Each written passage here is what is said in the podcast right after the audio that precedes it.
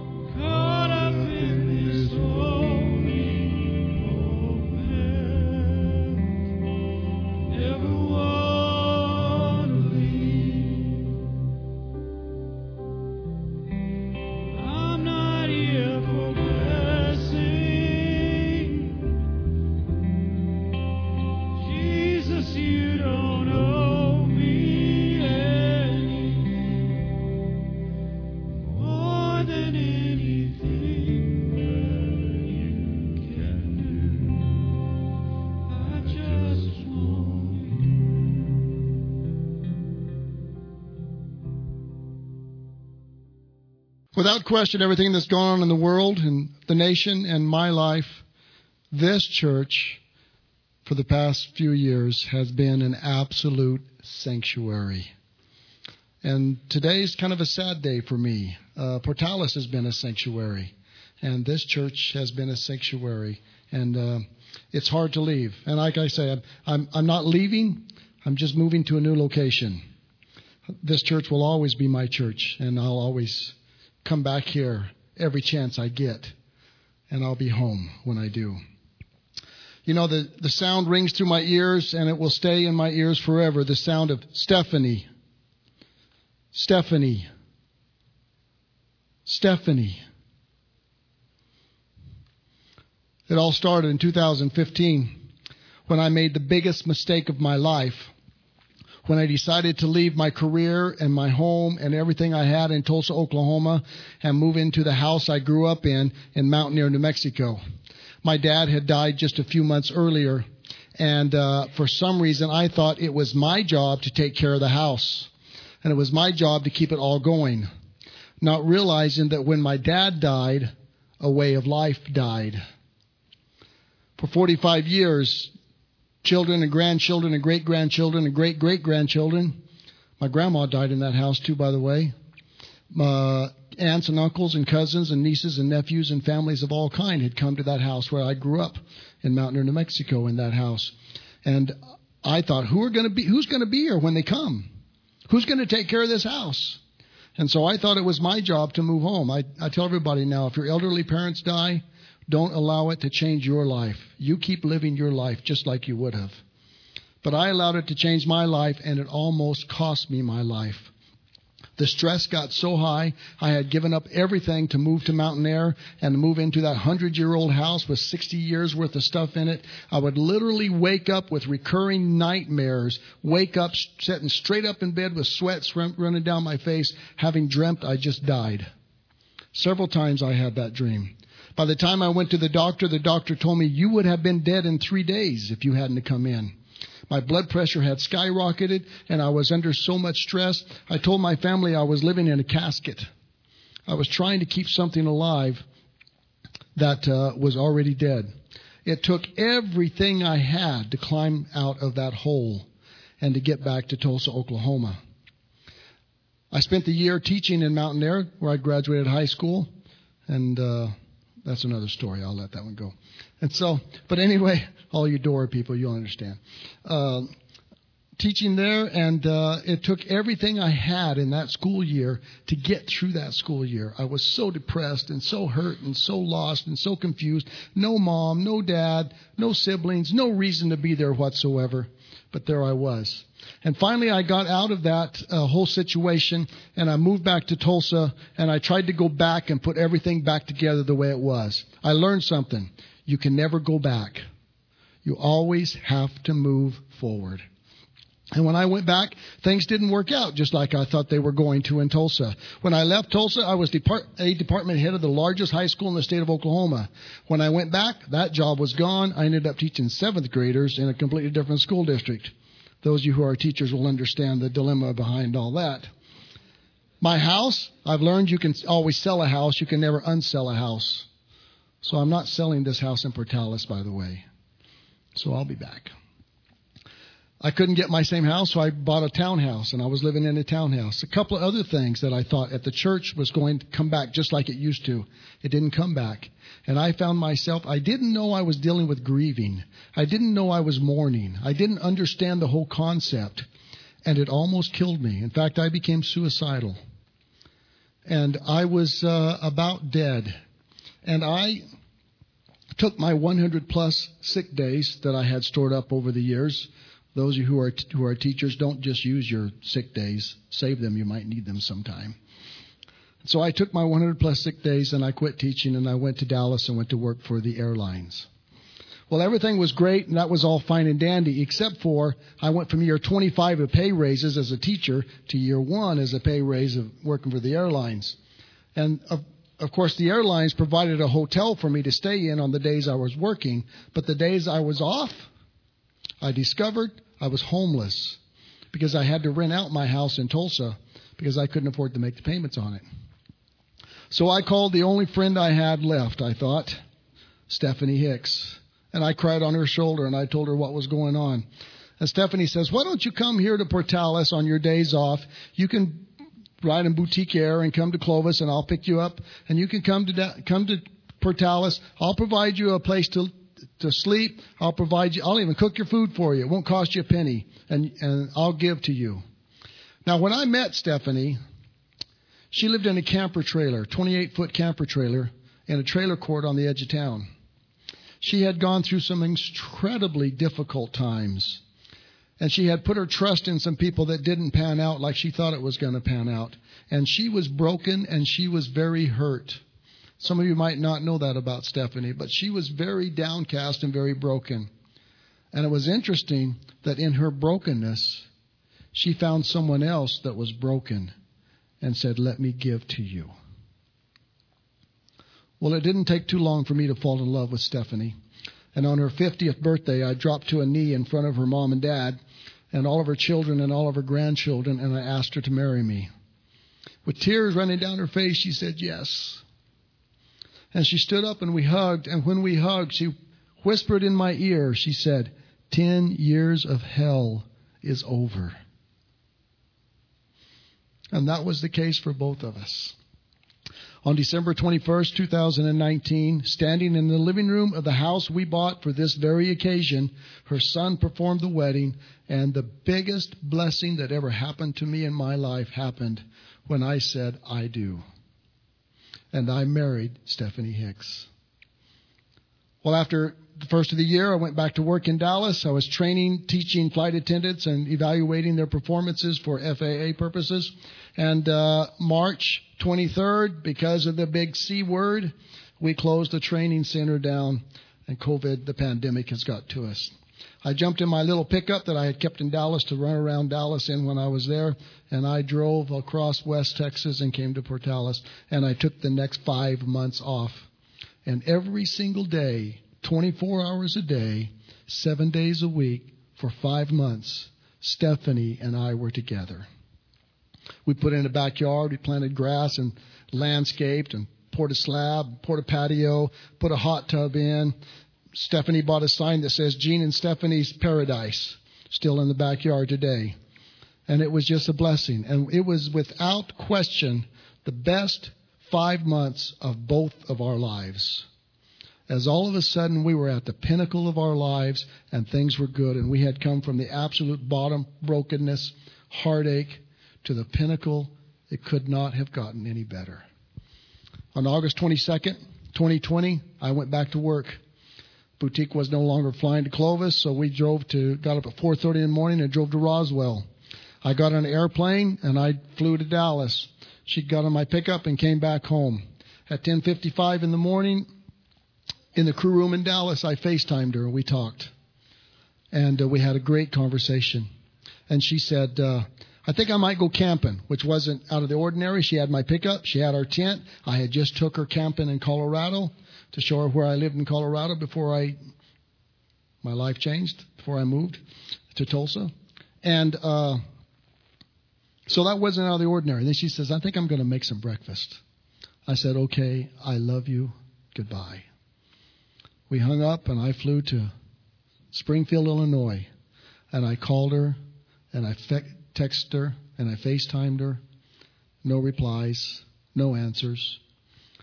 36 hours went by. I was home in Dallas. I was back in Dallas at the hotel and I thought, well, she'll be home at sundown. She must have went camping. Sundown came and went. She wasn't. She never called. She never replied. I finally called Silka, who works in the county clerk's office. If you see Silka, give her a hug. I said, Have you heard from Stephanie? She said, No, I haven't. I said, I haven't either in 36 hours. She said, Oh, Gene, she would not go 24 hours without talking to you. I'll go check on her. So she got in her pickup and she went to my house. She was supposed to call me to get the code to get in the garage. And when she called me, she says, Gene, I'm at your house, but the garage door is open and your pickup's sitting outside. I said, Oh, is that, that's not good. Is she in the pickup? No, she isn't. She says, I'll go in the house and check. Stay on the phone. And so I'm on the phone, and she walked in the house, and she says, Stephanie, Stephanie, Stephanie. And the next words I heard were, Oh my God, I got to call 911. Click. Silence. She got up to make breakfast. She got her bacon and her eggs out and turned the stove on and apparently felt dizzy and went back and sat down. She had a hypertension in her cerebral hemorrhage, And before she got her legs up on the couch, she was in heaven.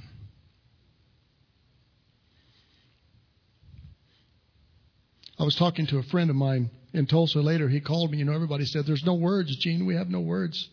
And I said, Yeah, that's the right response. There are no words. And I said, But thank God I called her when I did. What if I had called her two minutes later? The last words were, I love you, goodbye. Thank God I took those five months off. What if I hadn't taken those five months off? The best months of our lives, the best time of our lives. Thank God I married her. What a travesty it had been to not have married her, to have missed it. Thank God we bought that house together so her children and grandchildren could come and celebrate the holidays, which they did two or three times in that short amount of time. And then I heard myself say, Thank God I went to Mountainair when I did. The worst mistake of my life. Because you see, when I was in Mountainair, Tony Reynolds, some of you might know Tony, Tony and Sharon from around here. He's the Baptist at the Pastor Church. He came to me, he says, Gene, can you come and sing for us in church? And so I took my guitar and I sang a song that meant a lot to me that I used to sing with a guy that I used to tour with. And as I sang the words to the song, I started crying. The pain was so heavy. And as I looked out on the congregation, they were all crying. And when I got to the last words of the song, as we were all bawling there, I said, I'm standing face to face with truth I should have known. A cross is more than I can carry all alone. When I walked into that church, Tony said, Have a chair right there. And I sit down, and right next to me was this beautiful blonde headed girl with blue eyes and a smile that would swallow you. The first time ever I laid eyes on Stephanie Hicks. If I had not gone to Mountainair when I did, I would have never met Stephanie Hicks.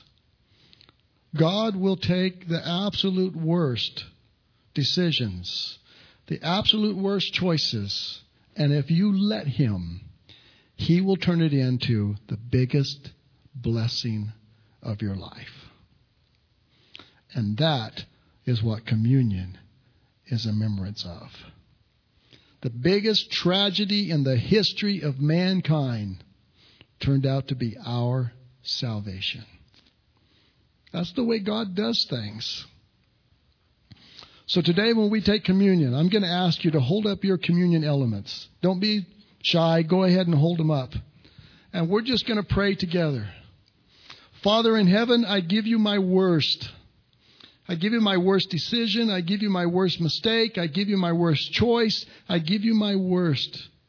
And I say, Lord, take it and make the biggest, best blessing you possibly could out of it that changes my life forever and that gives me sanctuary for the rest of my life. In your name I pray. Amen.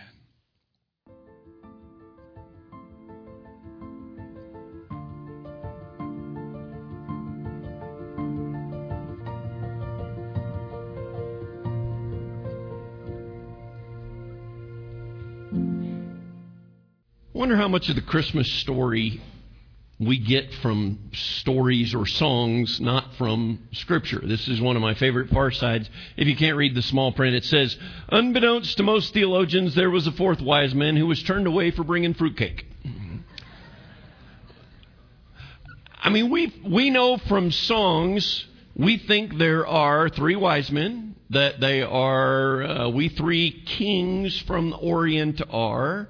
We, we learn a lot from kids' stories and, and what we think that somewhere in the night that Jesus was born, a, a, tap on the edge of the stable, and these three wise men showed up. They actually probably didn't show up that night. It could have been as far as six months to two years later when they showed up at the, the their house, because it says in Scripture that they came to the house not the stable, where the child was, not the baby. So it, there's some references things.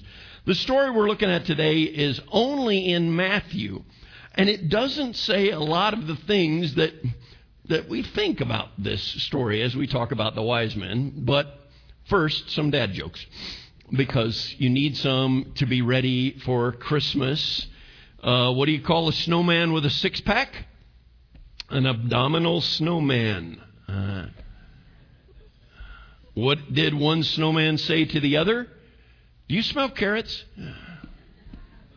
Hey, you, the quicker you laugh, the quicker we'll get through these. I got 25 of them. All right, we could be here all day. All right. What is what says oh oh oh? Santa walking backwards. A groan is as good as a laugh to me, people. I don't really care. What what is every parent's favorite Christmas carol?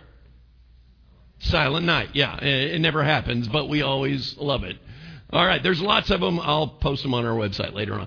Uh, we're in this series called Visitations, and we're going to be in Matthew chapter 2 if you join me. We're looking at the places that the, the people that visited Jesus and how Jesus visited uh, them. And we'll look at those a little bit later. But we're going to pick up in chapter 2. If you have your Bible, I uh, want you to have it open, a physical Bible or your app. If you're joining us online or the radio, Matthew chapter 2, starting in verse 1 from the New Living Translation. Jesus was born in Bethlehem in Judea during the reign of King Herod. About that time, some wise men from eastern lands arrived in Jerusalem asking, Where is the newborn king of the Jews? We saw his star rise as it rose, and we have come to worship him. King Herod was deeply disturbed when he heard this, as everyone, as was everyone in Jerusalem. He called a meeting of the leading priests and teachers of religious law and asked, Where is the Messiah to be born? In Bethlehem in Judea, they said, for this is what the prophet wrote. And you, O Bethlehem, in the land of Judah, are not least among the ruling cities of Judah. For a ruler will come from you who will be the shepherd for my people Israel. Then Herod called for a private meeting with the wise men, and he learned from them the time when the first star when the star first appeared. Then he told them, Go to Bethlehem and search carefully for the child, and when you find him, come back and tell me so that I can go and worship him too. After this interview, the wise men went their way, and the star they had seen in the east guided them to Bethlehem. And when it went ahead of them and stopped over the place where the child was. When they saw the star, they were filled with joy. They entered the house and saw the child of his mother Mary, a child with his mother Mary, and they bowed down and worshipped him. Then they opened their treasure chests and gave him gifts of gold, frankincense, and myrrh. When it was time to leave, they returned to their own country by another route, for God had warned them in a dream not to return to Herod. Now, I'm fascinated with this story because to me it seems out of character and out of place in the Bible. Why would we celebrate wise people from another country coming to look at this baby Jesus? Well, maybe it's because we need some backstory. Now, we all know, if you've been in church any time, most of you would understand the, that Israel is the, the people of God, God's people. And and throughout the Old Testament, we know the whole story Moses bringing them out of Egypt, Joshua taking them into the promised land. And, and it began a relationship. It was supposed to be a covenant relationship between God's people and God, but they kept falling out of covenant. They had this bad cycle of we'll love God and then we kind of get selfish and then they get in trouble and then God rescues them and then we love God and, and they just kept doing this over and over through kings, through David, uh, Saul and David and Solomon, through the judges, all through the book of Judges, even through the prophets coming on. And they just never could get this covenant relationship to work. And so God allowed them to be handed over about, uh, let's say, around 680, 580, somewhere in there, about 600 years before uh, Christ was born, 580 BC, excuse me, about uh, 600 years before Christ was born, they went into bondage with the Babylonians. Jeremiah told them they were going to go into bondage for 70 years. Uh, I know the plans I have for you, plans to prosper you. The prophet Daniel told them they were going into bondage for, and they went, uh, Babylon is who co- conquered them, and quickly Babylon was conquered by the Medo Persians. Now, the why you need this history lesson is because of this.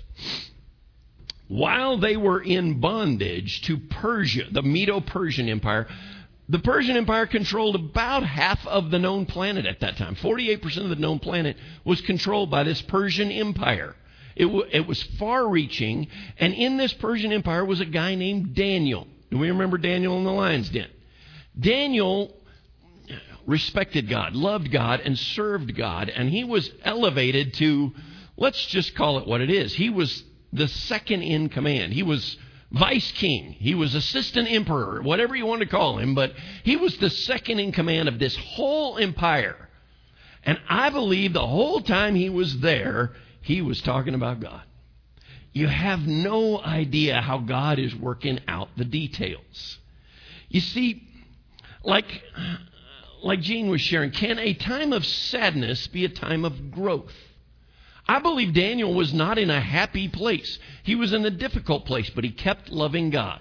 He kept serving God in an ungodly country, and I believe he kept talking about this king. Hey, you need to understand, there's a king coming. And he's not just any king. He's not a king of a country. He's the one that will change everything. He is the coming king of kings. Now, these wise men, in some of your versions it says magi. You've probably heard the term magi. That's a Greek term, it just means wise men. That's why we call them that. They are descendants of the Medo Persians. They are the, the Medes. And the magi were skilled in, in medical and uh, philosophy and natural sciences and astrology. They were skilled in learning and why, where the stars are at, and they followed the stars. I'd like to suggest to you something here that these guys that we call the we three kings of the Orient, these guys are descendants of the people that worked with Daniel. They are the lineage of the people that worked with Daniel, and they were still looking for what Daniel talked about 600 years earlier. And that is important because we don't see how God can work out the details. You see, they were looking for wisdom. They were looking for one true God. They were looking for an answer, and they were doing it by looking at the stars, not at the Bible. See, that's hard for some of us. We want to see, you know, we, we want to tell everybody to go to the Bible. I trust that. I trust the Word of God. Romans 1 says that all creation testifies to the greatness of God. The, the passage that Wayne read earlier, all of uh, the heavens declare His majesty. I think those people were looking for this king for 600 years. And I think there are people in our culture right now that are looking for something. They're looking for hope. They're looking for answers. They're looking for value or validation. Now, some of them are looking at the bottom of a bottle. Some of them are looking at websites. Some are looking at lifestyles. And they, I'm going to be happy. I'm going to be fulfilled when I do this, when I do that. And they're still searching. People are searching for that.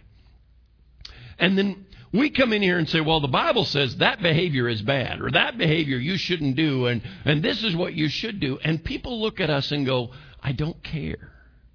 Because to, to them, to some of the world, the Bible is an, eh, eh, the Bible says it's not enough for, to give them an answer. Now, to me it is. Please don't go out here and say, Don says he didn't like the Bible. That's not what I said, all right? I'm saying that some people outside the church are going to look, and when we say the Bible says this behavior, then they're just not going to listen to it. They're looking in other places. We've got to point them to a changed point of view. We've got to give them a different point of view, not by our rants and our words, but by how this one true God has changed you and me. I want to introduce you to somebody. His name is Jim Finch. He's 42 years old and he lives in Clarksville, Tennessee. Last Sunday morning, when we were here talking about uh, the the shepherds, and Mike was sharing how the week before he was in Hawaii, and well, last Sunday morning, Jim Finch left his home in Clarksville, Tennessee, at about 1 a.m. He was driving to Mayfield, Kentucky. Saturday afternoon, he had been watching the news. Mayfield, Kentucky was one of the towns that was just absolutely devastated by these, that big monster tornado that went through about 10 days ago on a Friday night. He was watching it Saturday afternoon and he was just overwhelmed. He said, We got to do something. So he went to Walmart. He bought all the bottled water he could load in his pickup, all the food he could get in his pickup, and he locked onto his smoker. And he started out for Mayfield, Kentucky. It's about three hours away. He wanted to, to get the charcoal going about 4.30 in the morning. He pulls into this town. It's completely devastated. This, this tornado had just demolished everything. He found a clean spot. Ended up being a parking lot for what used to be a church. Church was not there. I mean, there all was there was the concrete. That's it. Everything else was gone. He found a clean spot. He parked. He fired up his grill and he started throwing stuff on there. Chicken, hot links, burgers, sausage. He started grilling. And then about 10 or 11, he started hollering. Hey, y'all come over here. We got free food. They didn't have electricity. They didn't have cell service. There was no way to get this word out. It kind of went word of mouth. And where he had chosen to park was the parking lot for a church that ended up wanting to have an impromptu kind of on the fly church service last Sunday morning to kind of deal with this. They pull up, and there's this guy out there grilling in their church parking lot. So they just had church and lunch. And he started hollering at people, come on over. Let's get you get you some food. People started going back into their what was left of their houses, and if they had freezers, they brought out meat to him. They brought out hot dogs or beef or whatever they had, and they just started giving it to him. And he just cooked until he ran out of food and ran out of money. He did this all, and he did not one time ask where they were from. He didn't ask their income level. He didn't ask, Did you lose your house? Okay, then you come up here. I want to feed you. He didn't ask anything like that. He just started serving food. Now, let me ask you a couple of questions. Number one, is this guy a Christian? Honestly, I have no idea. I got this story from the uh, Washington Post. It actually hit Today's show somewhere in the middle of the week, and the Post went down and interviewed this guy.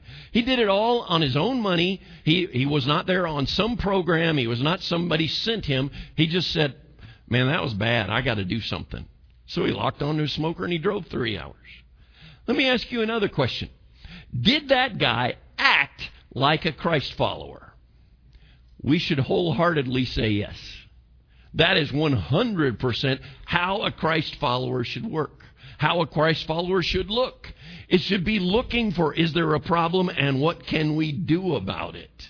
He didn't have to have a program. He didn't have to have a, uh, an agenda. He just wanted to love on people. Friends, we have an opportunity to show Jesus to people this season. During this holiday season, we have an opportunity where the rest of the world that may not look at the Bible, that may not look at the church, they're kind of looking. I've been in churches before that would just get really truly offended if there's a Christmas tree or anything like this. We're not doing anything like that because that's worldly. We're trying to say, hey, man, if, if you're paying attention, we'll do anything to point you to Jesus. So let me ask you this are, are we doing that? Do your words point others to Him? Do your actions make Him famous? Or do they point to you and your opinions? Friends, this is an opportunity for us to love harder than we have ever loved before. This should be, this week should be the time that this as a church family makes more impact on our community than we ever have. We should have eyes looking around who is hurting, how can we help? Let me talk about a couple other things. The wise men brought gifts we know what the gifts were gold, frankincense, and myrrh. This is kind of where we get the common thought that there were three wise men. But I chased some rabbits this week, so stick with me on this.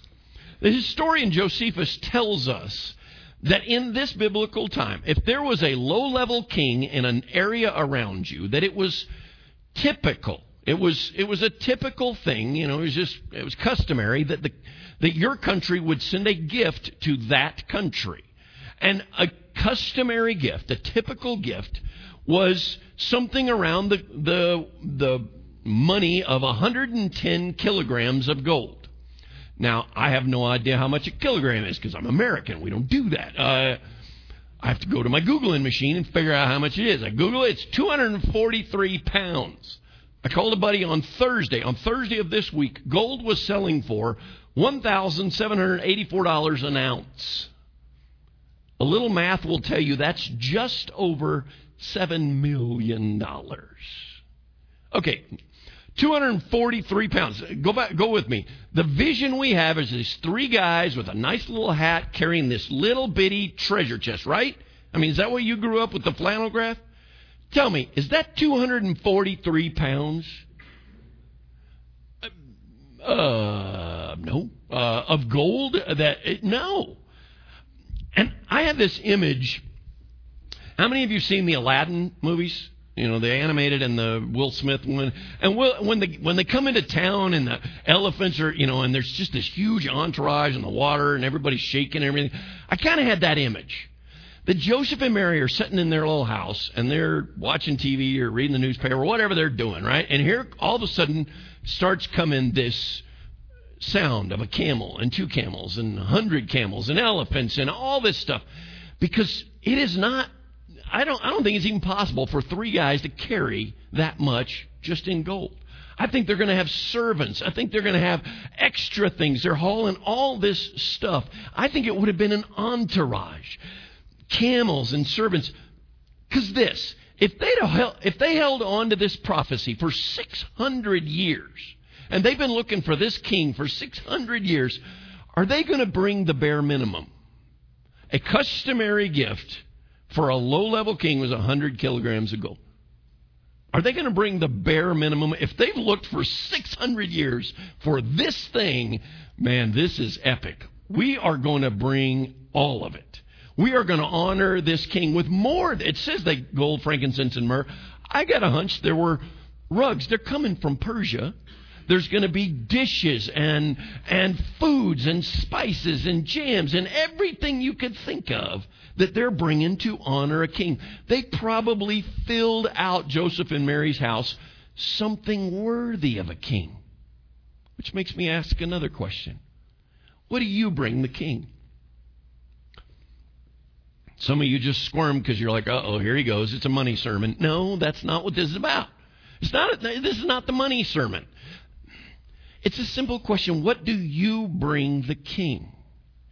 The, the concept of the wise men bringing gifts uh, as a sermon is not a new one, okay?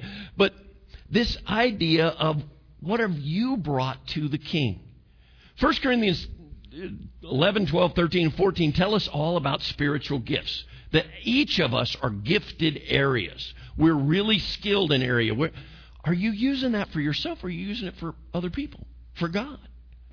You see, we've got an opportunity this week to use what you have to impact somebody else. And like the Magi, are you bringing the bare minimum? Or are you really sharing your giftings? He is our King, and he should be honored as such. We just sang that song, I want you and nothing else. One of the lines in there, I'm sorry when I've gone just gone through the motions. I'm sorry when I've come with my own agenda. May we bring our gifts to the King. Another thought about these baby gifts. Why these gifts? Why these mentioned? Gold. Okay, I can kind of see that. Money. I mean, hey, it takes a lot to raise a kid. Frankincense. Well, what that is is right there in the name. It's incense. It's smell goods. What in the world's that going to help with a baby? Maybe around diaper changing time? I, I don't, that's about all. All right. What in the world's that going to do any good? Myrrh. Any ideas what myrrh is? Myrrh is a burial oil. Why am I bringing that to a baby? Here's why. These are prophetic gifts. This was a child of prophecy, and this was a gift to a baby that was to be the king Sometimes the baby gifts you give are not necessarily for right then. True? Sometimes you get them for a one year old or a two year old. You know, you get something, get the little walker. If you're bringing a baby home from the hospital, you don't need a walker, but, but, uh, but you'll eventually need a walker, won't you? So sometimes the gift is for a little bit later. Friends, I think Jesus was getting gifts not just for then, but for where he was going. A burial oil, an incense to lift up our hearts. You see, I think oftentimes we ask God to solve something, to fix something, to, to overcome something right now.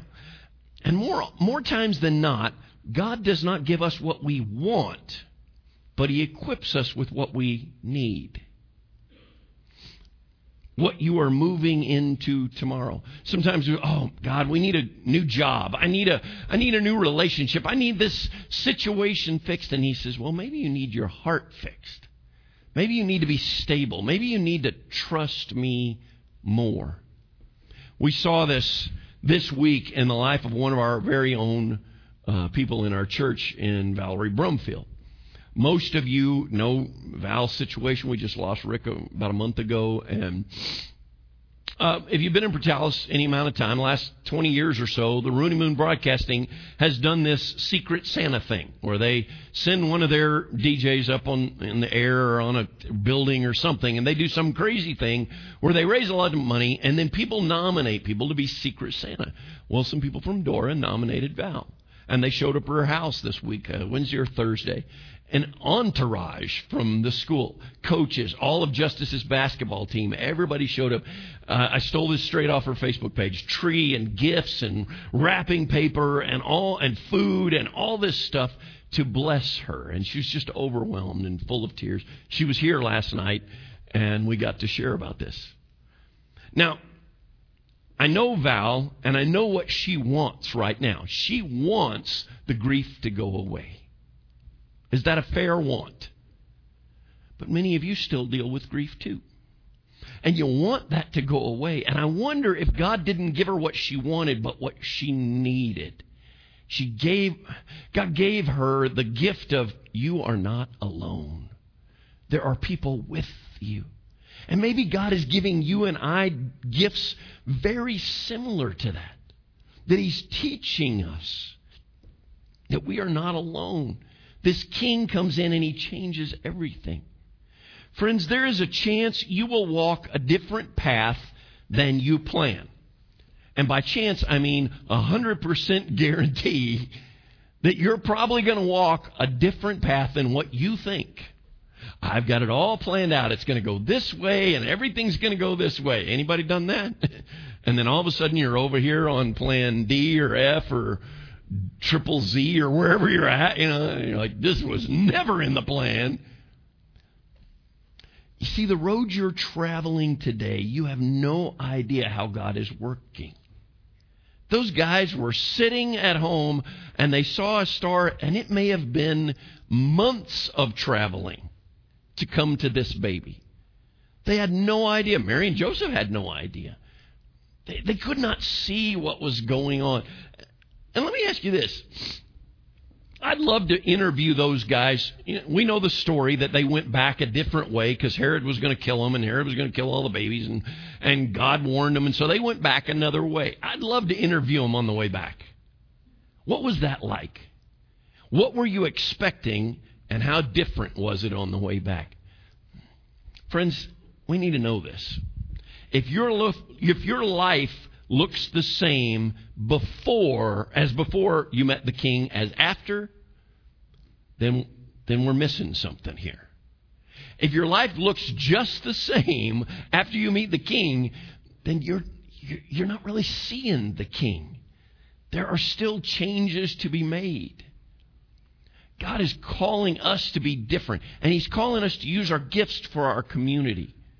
Because some of them are not going to see the Bible. There's an old saying that sometimes you're the only Bible they'll ever see. Are you going to point them to the King? Are you going to, are you going to be the star that shines them to what really matters? Friends, this series, Visitations, it's about letting Him visit you. It's about changing your point of view. Last week we talked about how to deal with poverty and how we have got to look at poverty differently. We can't just throw money in the in the kettle and then reach over and pat ourselves on the back. This is also about our community. We can't just look at them and say, "Well, if they just change their No. We've got to go to them and bless them the way this this group of wise men traveled to do anything to honor that king. We need to be that people. We have the opportunity to see the King of Kings We have no idea how God is going to work out the details. And if we'd realize that, could be kind of fun then. Then we just get to ride with Him. All right, God, where are we going today? Let's look for His place. Let's look for His heart. Let's look for the people that need hope this week, this season. And let's point them to the King. He came for you, He came for me. Let's pray.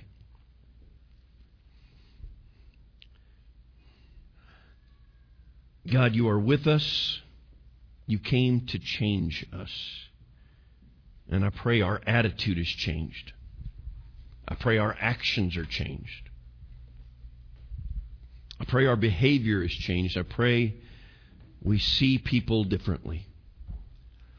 Father, like these wise men that traveled to see your Son, to bring gifts, may we bring our gifts to you. Because you came, you gave us the greatest gift of all hope. May we be changed by that today. In the name of Jesus we pray. Amen. Thank you for listening to audio from Central Christian Church in Portales, New Mexico. Feel free to make copies of this message to give to others, but please do not charge for those copies or alter the content in any way without permission. To connect with us, visit our website at centralwired.org.